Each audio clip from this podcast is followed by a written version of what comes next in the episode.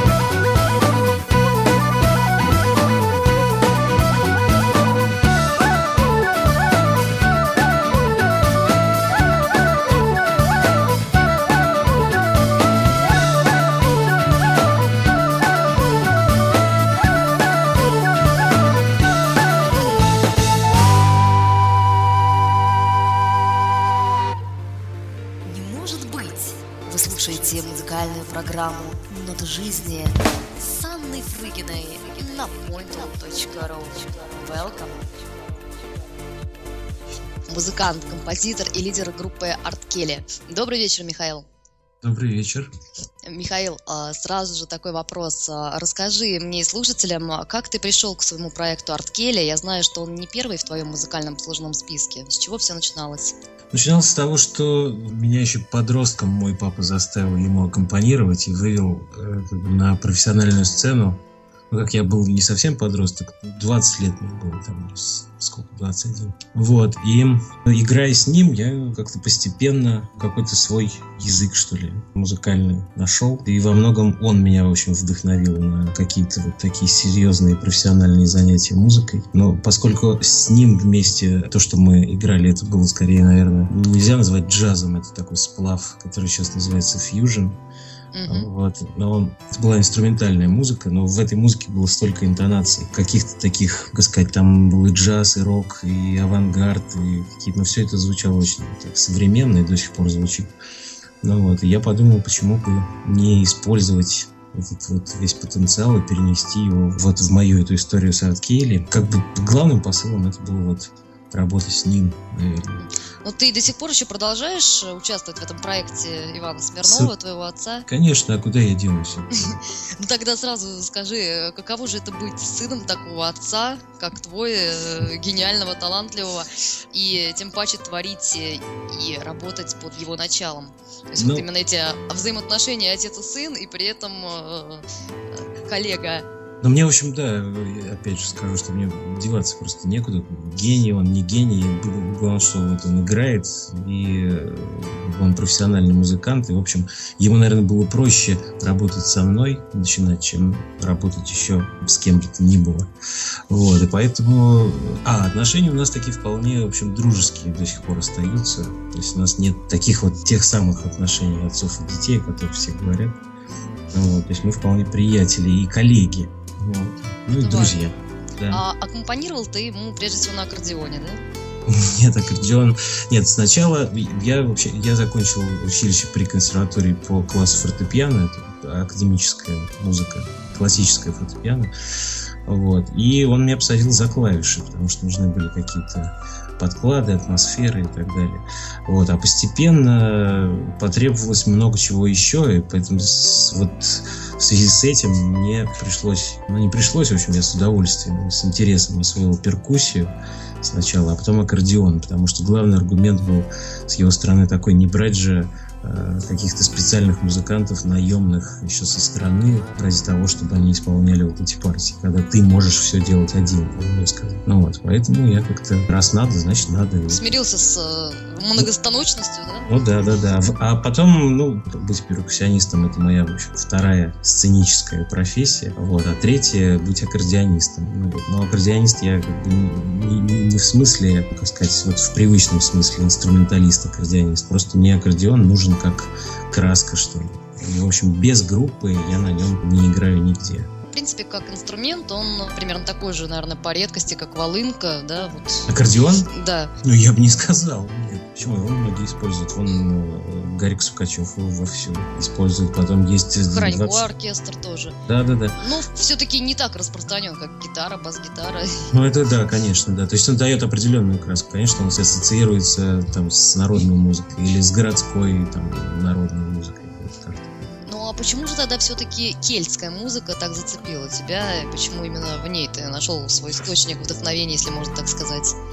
Ну, честно говоря, я, в общем, тогда и не разбирался, кельтская ли это или какая-то не кельтская. Это потом стало все известно, как-то открылось.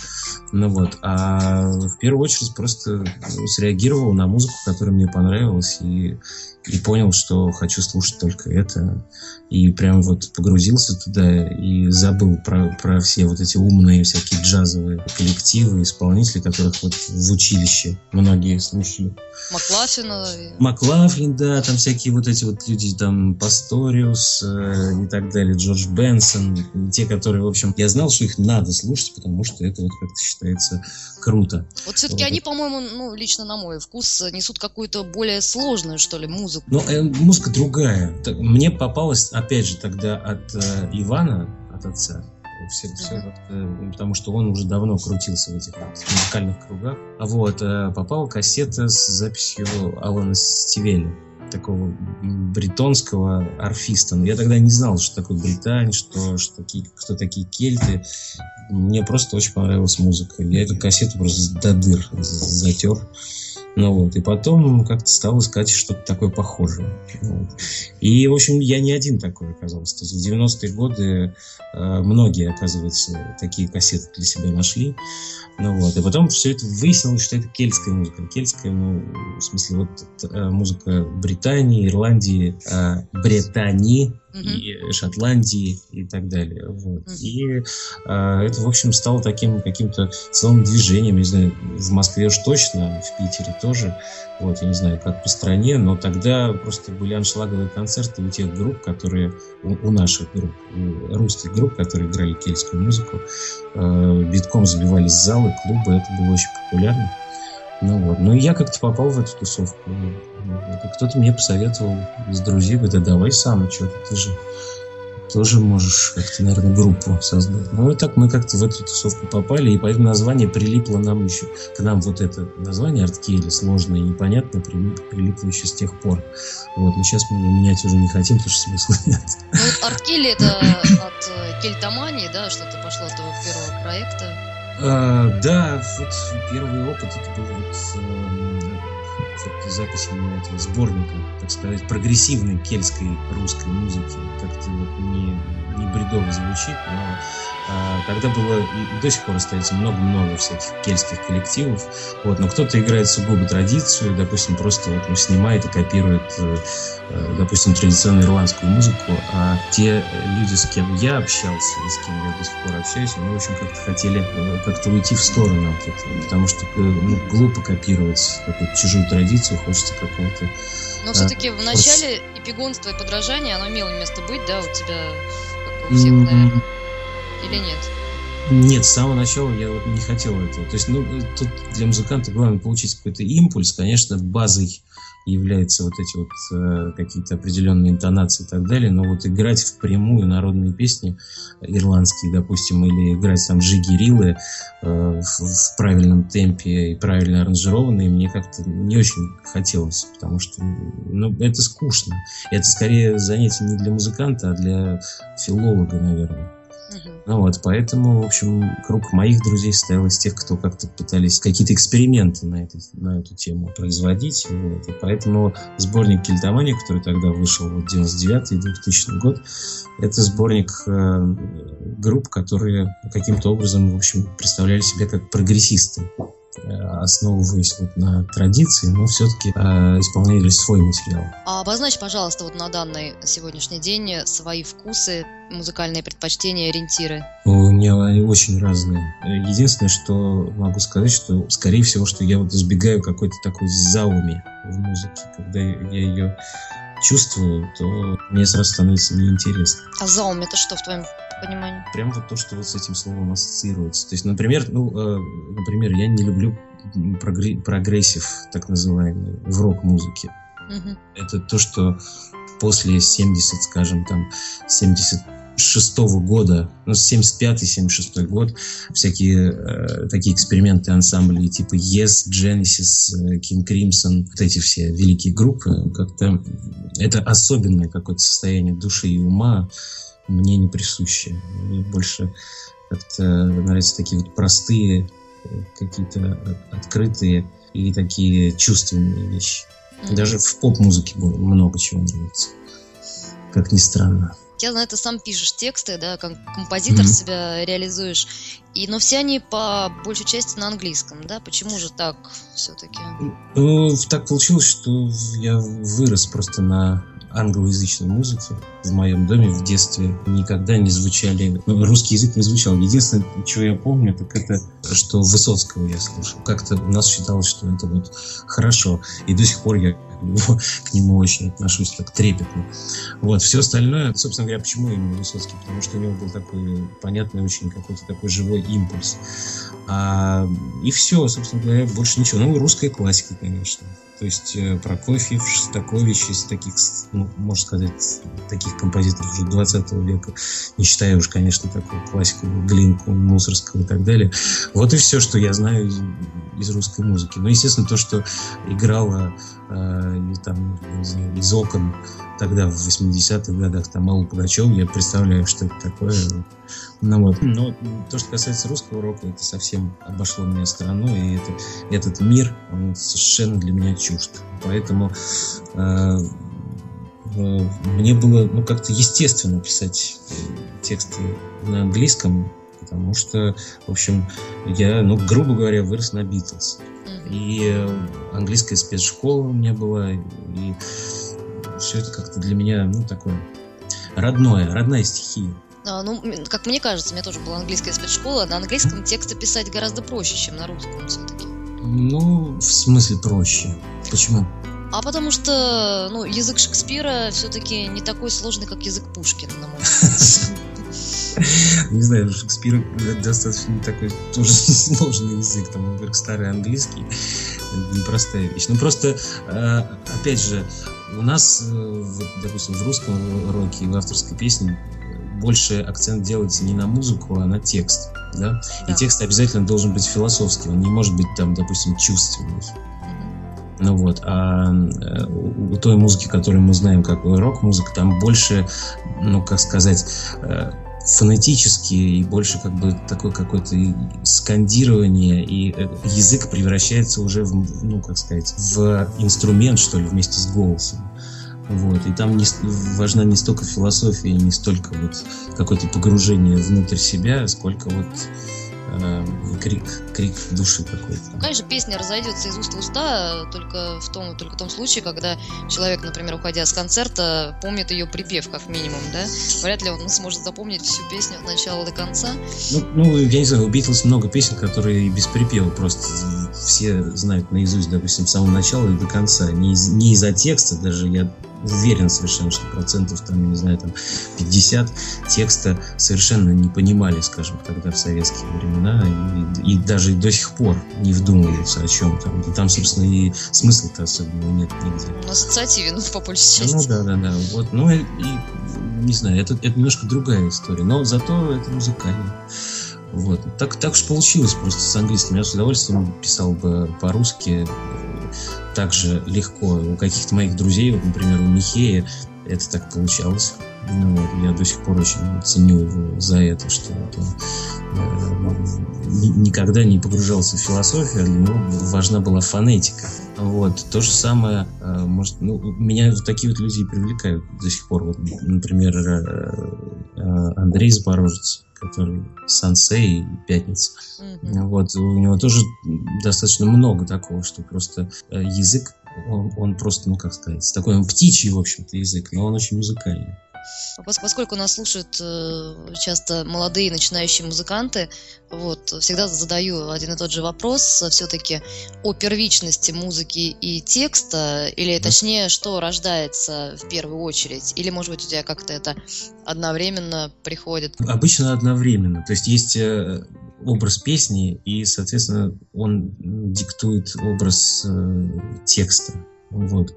Просто, опять же, вот в чем разница ну, в, например, такого рода музыки от, скажем, э, такой вот русской рок-музыки или авторской музыки. Ведь еще тот же самый Высоцкий говорил о том, что э, то, что он исполняет, это стихи под аккомпанемент гитары. Вот. Это началось еще с Акуджавы. То есть это для того, чтобы э, ну, как бы они воспринимались легче. Просто так читать стихи сложнее, чем их пропевать. Вот. И поэтому это, по большому счету, не песня, то, что они исполняют. А поскольку русский рок весь практически вышел из авторской песни, то есть из того же Акуджавы и Высоцкого, то, в общем-то, э, я думаю, что к музыке это мало имеет отношения. То есть совершенно в этом уверен. Вот, это совершенно другая традиция. Ну, вот. А какой должна быть музыка? Музыка должна быть музыкой. Хорошо, ладно. Что скажешь о таком коллективе, как Мельница? Ну, тут... Я, я, прямые ассоциации, так или иначе. Не, я, я просто не люблю говорить вот э, конкретно вот о ком-то, э, что я могу сказать. Я ничего не могу сказать, потому что, э, во-первых, я плохо знаю, в общем-то. Ну, слышал, наверное. Я, я слышал, мало того, меня даже приглашали поучаствовать в процессе записи. И Сережа Клевенского, который, с которым мы уже ну, всю жизнь сотрудничаем, он часто там прописывал какие-то духовые инструменты, но э, я, я ничего не могу сказать, потому что это не совсем мой мой круг, как сказать, музыкант. Ну, чем вы принципиально отличаетесь? Вроде, на слух как бы кельтской там и там, как бы можно танцевать э, примерно так же и тут, и тут. Не знаю, не, не мне судить, сложно, сложно судить. Просто можно поставить, допустим, трек Мельницы и поставить любой из наших треков, э, сравнить их и понять, что это совершенно это раз, разные вещи, разные. да, согласна. Ну, вот, а так мне сложно судить как-то, не знаю в одном из интервью с тобой ты обронил такую фразу, что в музыке больше нравится э, юродство, а не позерство и проповедничество. Вот мог бы ты немного раскрыть эту тему подробнее? Э, что значит юродство в музыке? Э, это своего рода такая вот философия тоже.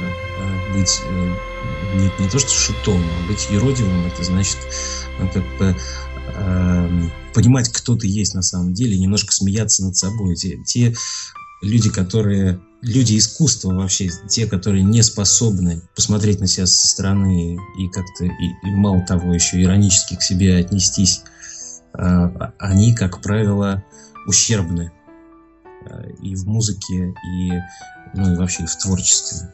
Не, не обязательно это должны быть музыканты, это могут быть художники, писатели и так далее. Вот, поэтому в этом смысле, для того, чтобы понимать, кто ты есть и что такое вообще дар Божий в тебе. Превосхитил как раз мой вопрос о воцерковленности. Наверное, это все-таки как-то помогает, да, смирить свою гордость и вот такую как бы музыкальную звездность, которая, как правило, так или иначе настигает медными трубами mm. на определенной стадии. Конечно, не то, что помогает, а как-то ну, все вот расставляет э, по своим местам. Но я как-то без фанатизма, в общем, как-то отношусь к религиозной теме тоже. У меня нет такого э, мракобесия во мне. Но, конечно, это не может не помогать, потому что все, все расставлено сразу на свои места. Я так воспитан с детства. Вот смотри, сейчас у вас в коллективе, да, у вас квартет, да, получается, вот говоря, возвращаясь к группе Арткелли. А, нет, Арткелли это шесть человек. Квартет, 6 человек. квартет это Иван Смирнов, там четыре человека максимум. Угу. Вот. А в Арткелли шестеро, да, нас сейчас. И э, ты играешь, там, поешь, да, играешь на аккордеоне. И все. И все. Ну, хорошо, а скажи, пожалуйста, э, есть у вас какие-то вот ориентиры или как, какой ты видишь э, эту группу, к примеру, там через год, что ты хочешь?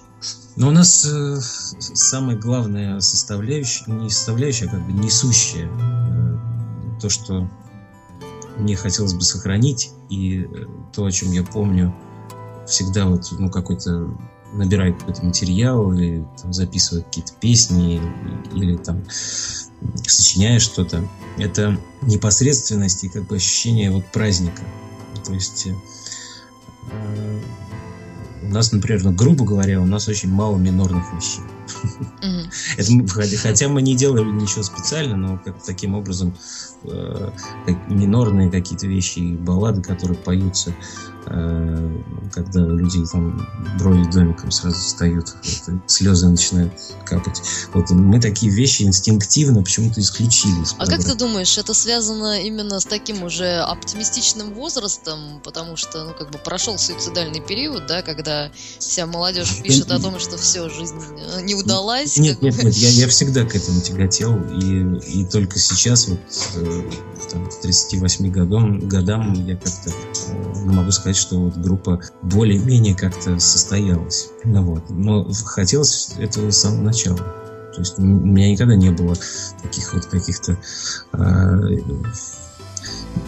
я как-то вот к, к интровертивности отношусь как-то косвенно. В смысле, в смысле музыки. Потому что я могу быть интровертом, конечно, сам по себе. Э, ничего мне в этом смысле не чуждо, но в музыке я этого очень боюсь и не хочу. Хочешь сказать, в музыке ты экстраверт? Абсолютно.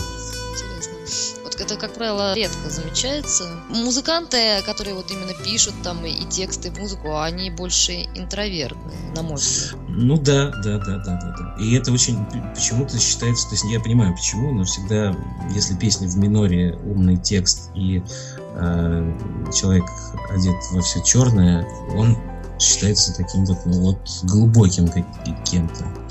А если музыка мажорная, там особого текста нет, то значит он ну, идиот или это несерьезно.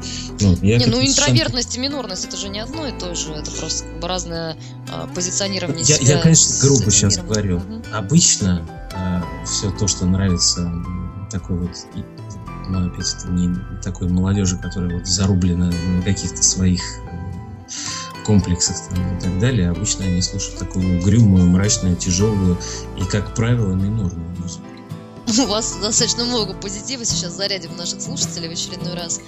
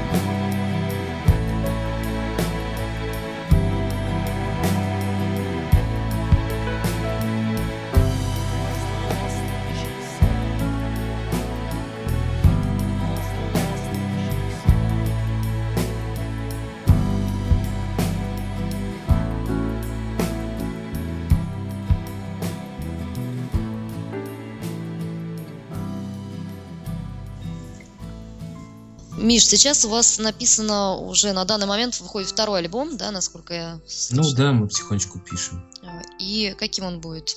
Я думаю, что вот все, о чем мы говорили, вполне будет ему присуще. А какой ты видишь вашу, скажем так, целевую аудиторию? То есть какие вот эти это люди, как правило? Ну, ты, наверняка замечаешь на концертах, э, поклонники пишут что-то там. Ну вот мы только что, только что играли в Воронеже на открытии фестиваля, вот э, международного Платоновского фестиваля. Играли просто на улице, на открытой площадке. Э, вход был, ну там не было входа, там, естественно, все бесплатно. То есть люди были, ну, сам понимаешь, абсолютно разные. То есть там были дети с бабушками, были какие-то хиппи, были какие-то металлисты, были какие-то восточные люди и так далее. Но... Главное, что они были. Ну, в общем, да, там было достаточно много народу, но э, никто, в общем, в нас не, не кидался там помидорами. Ну, вот, все как-то очень радостно к этому ко всему отнеслись, потому что для нас вообще уместно играть вот на таких городских праздниках. Это уже не первый раз, не только в Воронеже. Мы играли в Брянске, играли в Калуге. реакция всегда однозначная. То есть, э, когда легко, когда тебя не грузят, а дают вот, ну, ну как будто на свадьбе. А, просто у нас обычно на свадьбах поются, опять же, грустные песни. Тоже так считается, что это как-то а, глубоко воодушевляет, и когда под подводку особенно звучит какая-нибудь грустная песня, она пробивает слезу, можно сказать, что праздник удался. Но а у нас представление о празднике несколько другое. Ну, ну и, в общем, народ всегда благодарен. У нас не было такого, что если мы отдаемся вполне на этом празднике как-то, то люди воспринимают это и благодарят, и с удовольствием. В общем, как-то все. Публика абсолютно разная. Миша, а если вот говорить о вашей группе Арт Келли и так попробовать определить ее э, немного, то смотри, вы группа там перспективных корпоративов или там больших э, стадионов и площадок или маленьких клубов, вот как-нибудь обозначь.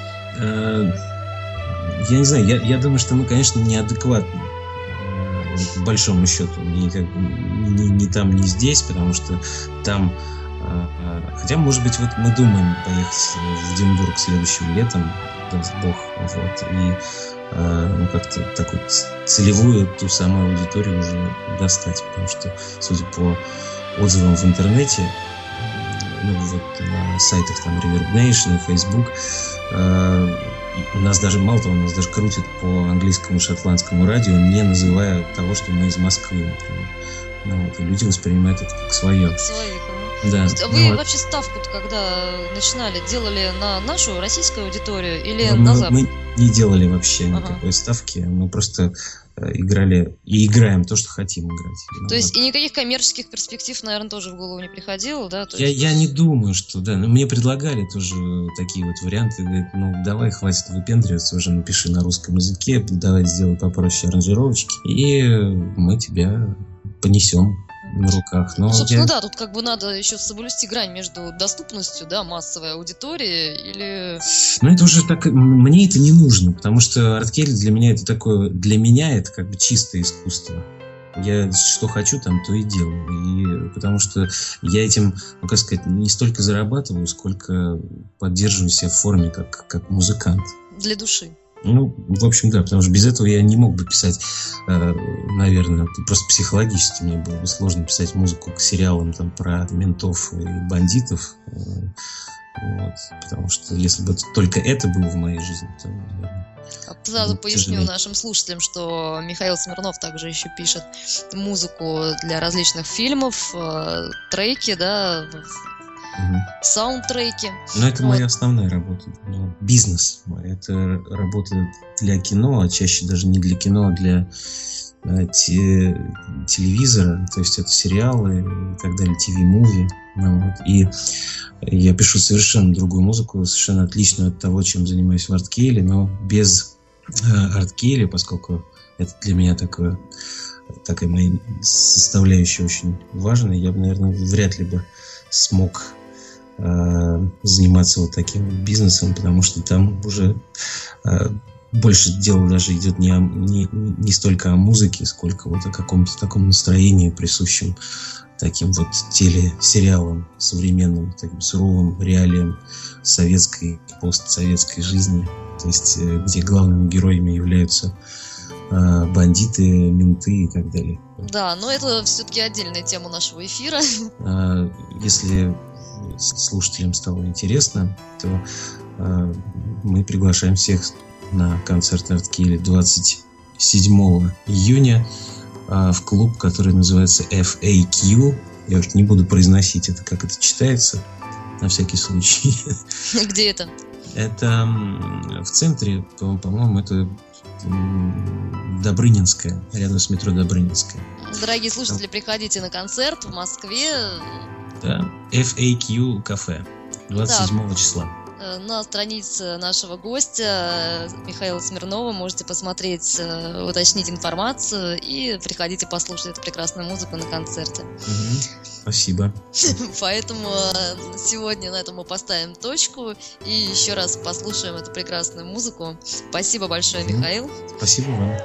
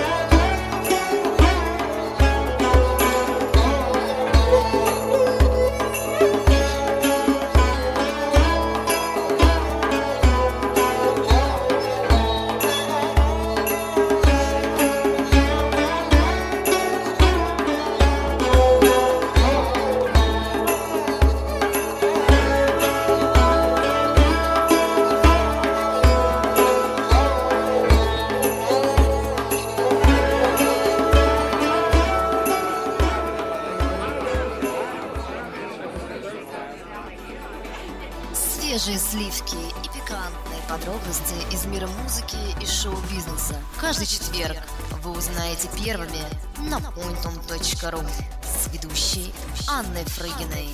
Около полуночи не спите.